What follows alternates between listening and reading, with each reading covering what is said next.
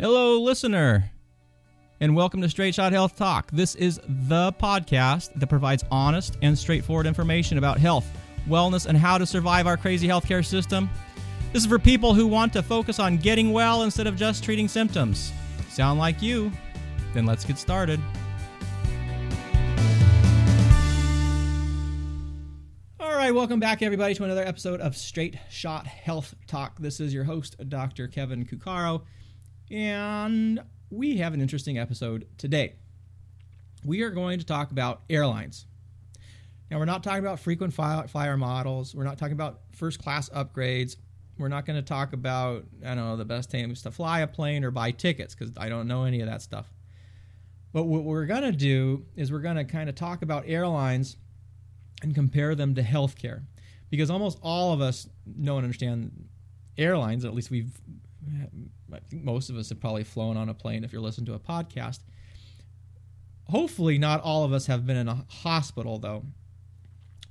And there's a big similarity. There's a very large similarity between the two, between the airline industry and the healthcare industry, in both a good way and a bad way, as we're going to talk about. Now, this comparison has sort of been on my mind for a long, long time, and it's probably from my training because anesthesiology, when I was back doing my anesthesia training, we sometimes compared what we did as a pilot flying a plane.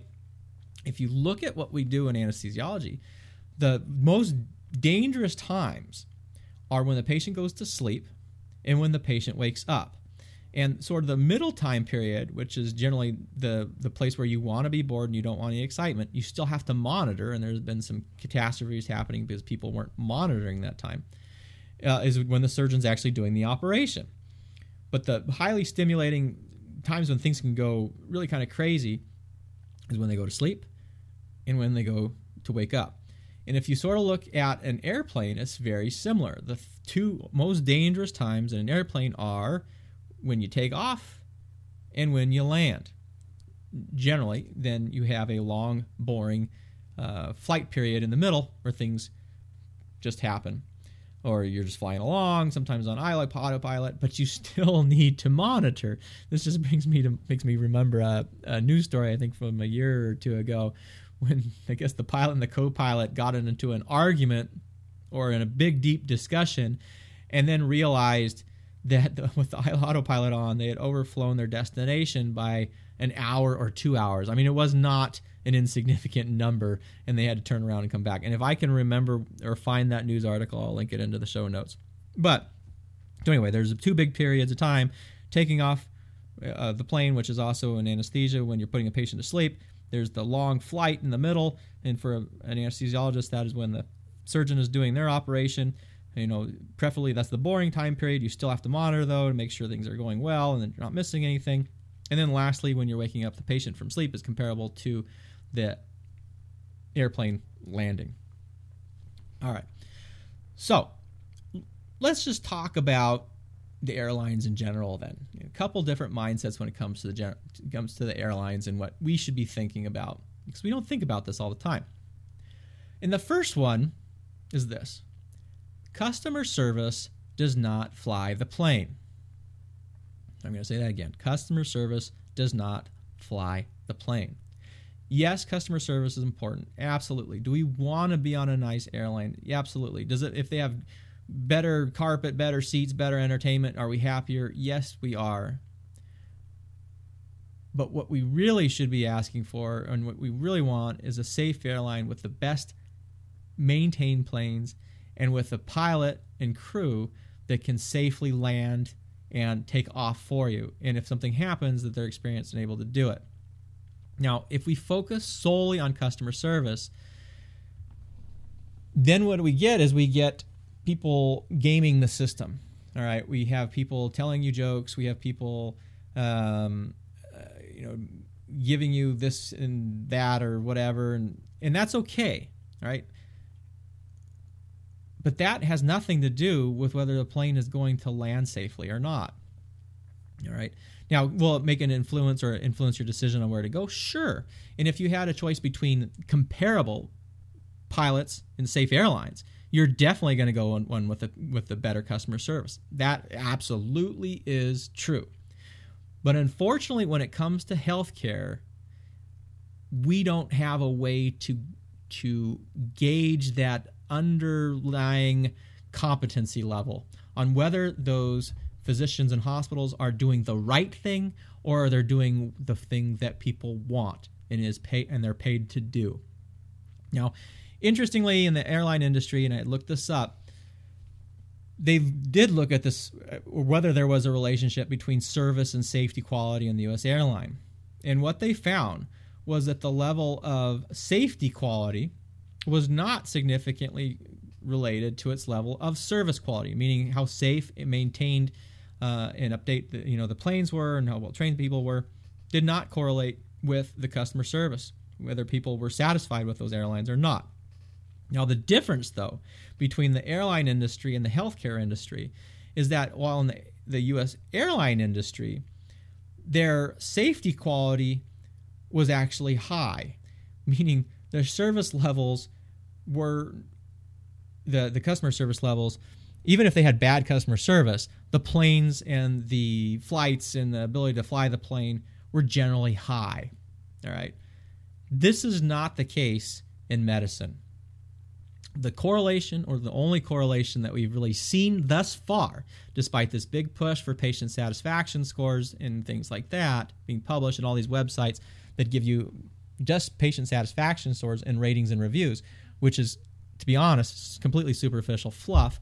And in a lot of ways, I would say if you see someone who's got five stars on whatever health site and it says glowing reviews the whole time, and there's no other, you know, ones, twos, or threes, something's going to be wrong there. Because what's happening is those patients are probably getting what they want, and um, much of it may not be what they need. Now, interestingly, and I, I think I talked about this in a previous episode, this was studied in the, the Journal of the American Medical Association. I will link this again in the show notes that demonstrated when you took the least satisfied people in healthcare and the most satisfied people in healthcare, the people that got what they want, were highly satisfied with their doctors in the hospital, said, you know, this is the greatest thing in the world. The highly satisfied patients used more drugs, had more procedures done on them, had more hospital time. They were in the hospitals longer, in more hospital admissions. But the worst thing was they died more often. All right. And people say, well, maybe those highly satisfied patients were just sicker than general.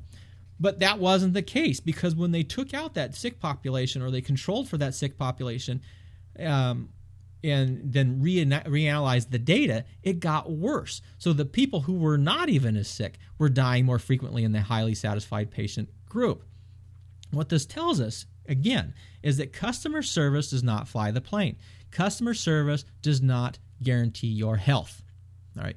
Until we have a good way to to monitor that, be very very wary of review websites, of those customer service scores, customer Press Ganey scores. In fact, you know, and this is really hard to do. You want a physician that's going to tell you what you need to hear and not necessarily what you want to hear. Now, this is very, very hard if you have a single visit with a patient. But if you have an established doctor that you have gotten along with well over the years, or if you're one of those lucky people that have had their family physician or general practitioner for years and years and years, and they tell you something that you don't necessarily agree with, I would advise you to kind of step back and separate yourself. Because if you do, if you have a doctor that, that may not agree with you on something and says, you know what, this is what the data says, or whatever the case may be, that is a good thing. You want someone who's going to tell you what you need to hear, not what you want to hear. All right, number two. The goal is to get off the airplane. All right, now some people will say, well, actually, that's not the goal. The goal with an airplane is that you want to travel from one place to another. And I will say, yeah, that's true. You get on the airplane because you want to get to some place or the other. But the overall, once you're on that airplane, the only reason you're on that airplane is to get off again. No one wants to stay on the airplane, or you shouldn't. Long periods of flying aren't good for you. You don't move your body. You can get life threatening blood clots in your legs. Um, you know, the high altitude exposes you to radiation. You're in this enclosed area with often recirculated air that can expose you to viruses from other passengers. You know, we don't really fly for fun. At least I hope we don't fly for fun. And we fly often because we don't have a faster, safer method of travel. Hospitals and healthcare are the same from a personal standpoint. The goal is to get out of the hospital or doctor's office. Now, true, sometimes you may be stuck in a hospital for treatment. You may have to see your doctor frequently for a, an acute health problem. Just like sometimes you have to take an intercontinental flight. I mean, if you have to get on a 16 hour flight from New York to Hong Kong, then you do. But the end goal is still there. You do not want to have that plane land and then get off of it and try to get back on it again. Now, why this is important is, is sometimes we are looking for answers in healthcare that we're not going to get. And sometimes those answers come from things, or I should say, the treatments come from things that we need to do. And we talked a lot about the four fundamental uh, uh, keys for health: movement, eating real food, avoiding toxins, toxic things like cigarettes, toxic people, toxic places, and the last one is uh, you know stress and social engagement taking care of, of stress, stress, overcoming overwhelm, and being engaged in a strong social network. If we continue to go, if you go to the doctor over and over again for lifestyles of chronic disease, high blood pressure, diabetes, etc., without doing anything for yourself, not actively engaging in those lifestyle behaviors, you're going to be on that plane forever. And the longer you're on that plane, the more risk you have of something bad going on. So remember, the goal is to get off the airplane. The goal is eventually to get out of your doctor's office and to get out of the hospital system as best you can. All right. Number three, in case of emergency, put your face mask on first. All right. This one we've all heard. You get on the airplane, they're doing those pre flight instructions, and they always tell you when, if you're traveling with a baby or traveling with a spouse or traveling with whoever, if there's an emergency and the oxygen masks are deployed, put yours on first before you do it for anybody else. Now, they have to be very specific about this because, particularly when it comes to our family, you know, our friends, we want to help them. We really, really, really want to help them.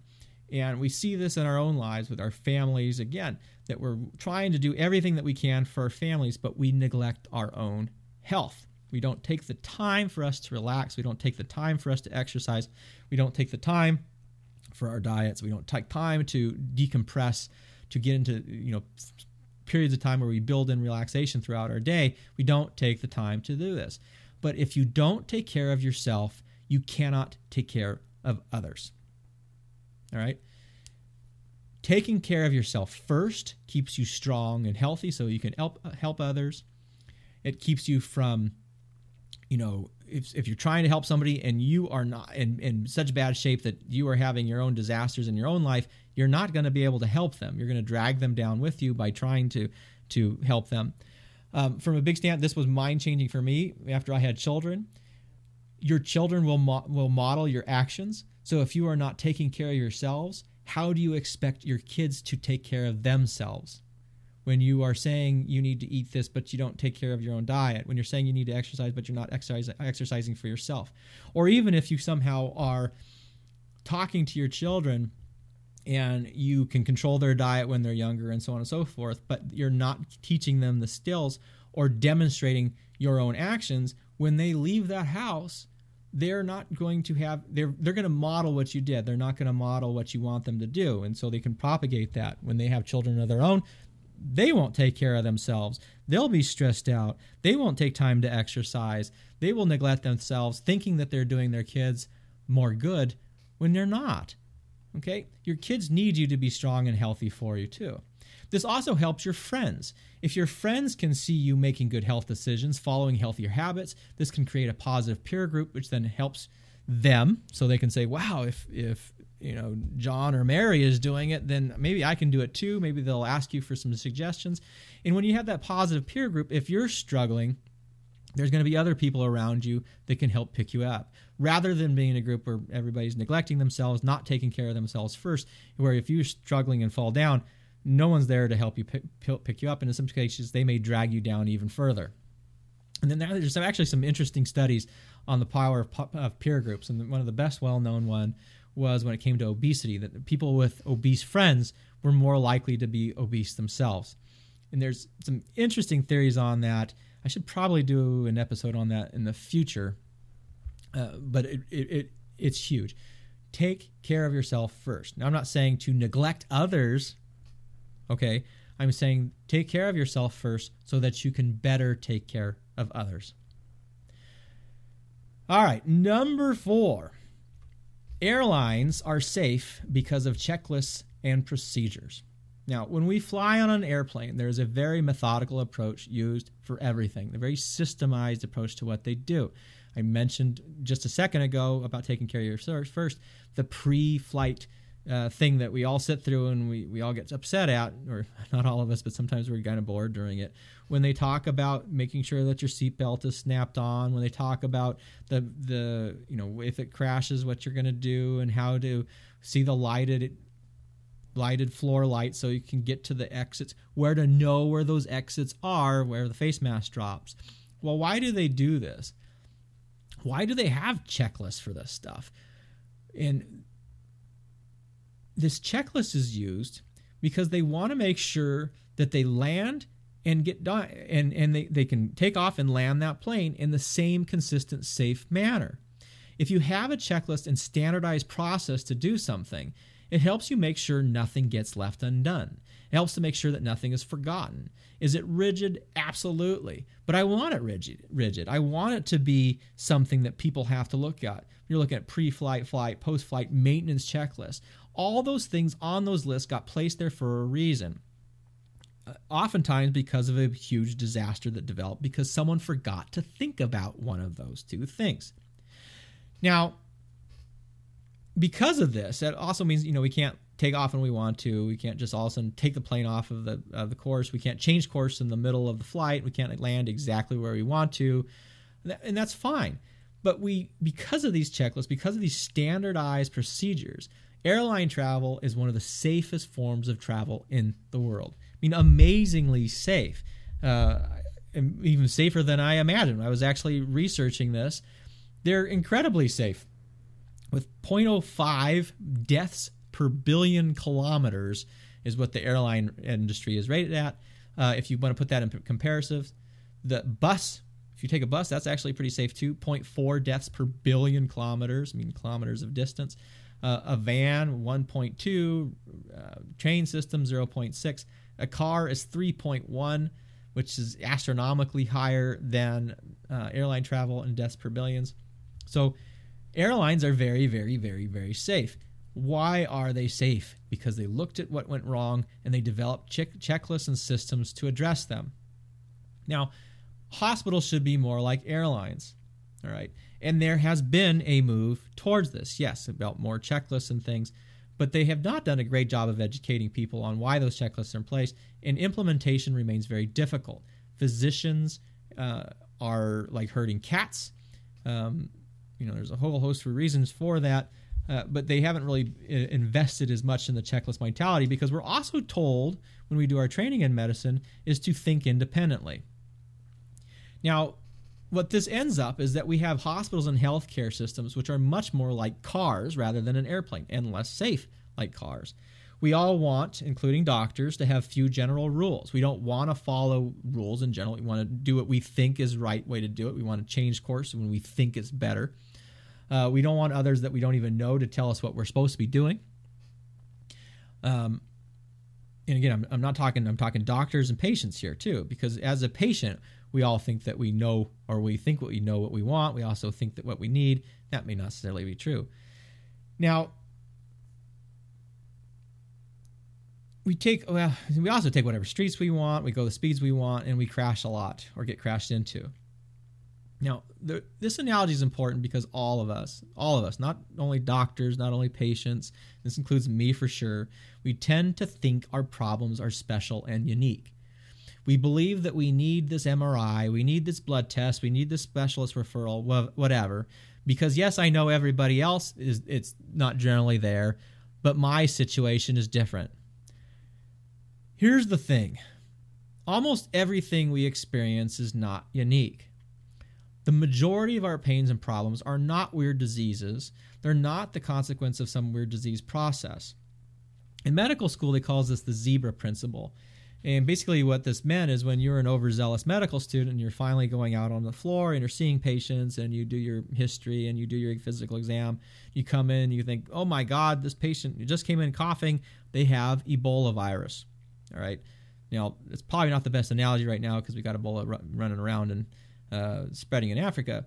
But in general, you're not going to find Ebola virus here. And the zebra principle states that if you don't live in Africa and you hear hoofbeats, the first thing that you think of should be a horse, not a zebra.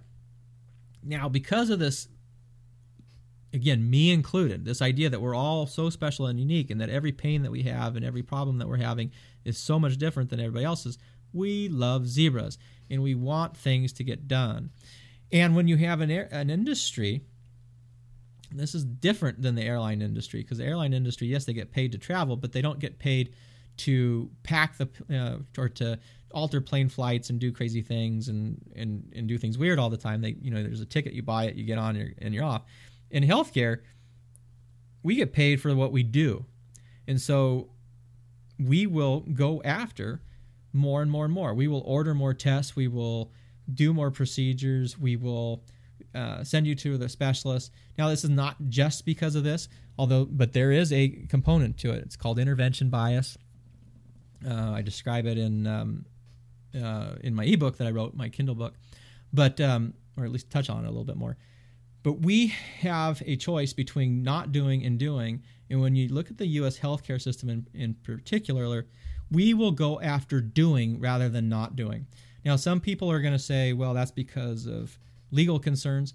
Yes, that those are they're they're you know, and this is really hard for me to say as a physician because I believe this for a long time. They're probably not you know, people say, well, if I didn't have to worry about malpractice, I wouldn't order anything. Yes, maybe. But the other part of this, and one that nobody really wants to talk about, is if you weren't getting paid for it, you would be much, much more likely not to err uh, on that side of the equation. Meaning, if you had a choice between doing and not doing, and you know for know that you really aren't getting that test for any other reason than uh, some absolute zebra thing out there that is highly, highly unlikely that you don't have a strong de- degree of clinical suspicion for. Maybe the patient is pushing you to get that test because they want this, you know, they want to exclude something.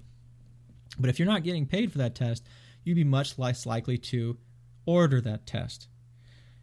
Now, I'm to, again, I'm to kind of want to play the, eh, not necessarily devil's advocate, but I want to address someone's concerns. I'm going to say, well, it shouldn't be all about money. And you're right, it shouldn't be about money. It should be about what is best for the patient, what we believe will help them, that will uh, get better, that will actually treat them or not treat them. As I said, a lot of times it's just time for a lot of these things. All right. And doctors may say, well, I don't get incentivized, I'm salary. Yes, that's true. And when people are on a salary and they're not on a production based fee scale, it may change a little bit more. Now, certainly when we start looking at outcomes in medicine, when we start measuring outcomes and having a single pot of money uh, that is you know uh, out in this big pot or whatever, and they these health plans will get that money, and then they have to divvy it up in, in certain ways. We may see better cost containment.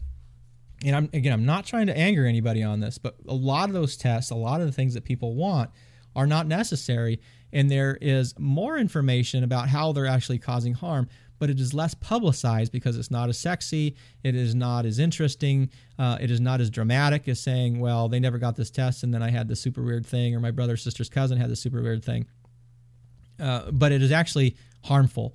And there are studies out there, and I don't want to say this uh, in a way that would be incorrect because I'm kind of go back in my memory here, but harms due to intervention of us doing too much are probably more present, more frequent than those from doing less in healthcare. In fact, I, am pretty sure I have a couple of papers on that one, but I'll have to go back and look at them. All right, so checklists and procedures are good for healthcare, they're good for airlines, and they're good for you. I mean, we talked about a way to think, about a way to use a checklist way, way back, I think on episode two, it was the seven questions. And those seven questions that you can use to kind of go through and strategize whatever it is your pain or symptom is before you go to the doctor so that you can think through it clearly and present it very clearly. And that'll help you to see your doctor and to uh, uh, present that information in, a, in an efficient manner. Now, there's other ways that we can use checklists. There's other ways that we can think procedurally in a in a in a in a way that we can kind of try to take out all these extra var- variables that we can't control and remain focused on a very um, what's the best way I'm trying to describe this? Is basically we use a ch- checklist to take out the human element when it comes to figuring out ourselves because we're very very poor at uh, self-analysis about really determining what things are our fears our frustrations our hopes our dreams really sort of interplay on this. And they we, we just don't think very clearly because we all think that our pain that our disease uh, is worse than somebody else's or maybe some other weird disease maybe some zebra out there and we need to use something so that we think through it logically we need checklists and procedures and it said we need them in healthcare they have them in the airlines it's made them very safe and in some ways we need to devise them for ourselves. All right, well, I have talked a long time here, and hopefully I didn't upset too many people with some of these mindsets. But what I do want to do is challenge you to think about your own health. I want you to think about the way that you interact with your doctors or the uh, way you interact with your healthcare system. Think about ways that you can improve that, which ways we can kind of take out the the the human element that sort of makes it confusing and uh, take care of ourselves a little bit better. All right, everybody. This was longer than I anticipated, wandered on a little bit more than I wanted to, but until next time, stay well.